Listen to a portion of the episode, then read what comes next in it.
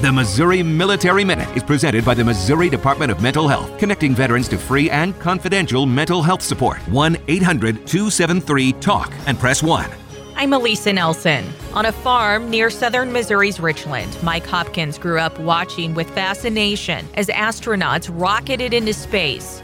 America's Space Shuttle program inspired him to want to reach for the stars. You got to see the launches on TV at school. Everybody go to the auditorium and, and they'd have the TV set up on the stage and, and you got to see that and you're just looking at it going, wow, I'd love to do that. Today, Hopkins is commander of a four person crew scheduled to launch into space on October 31st and head to the International Space Station.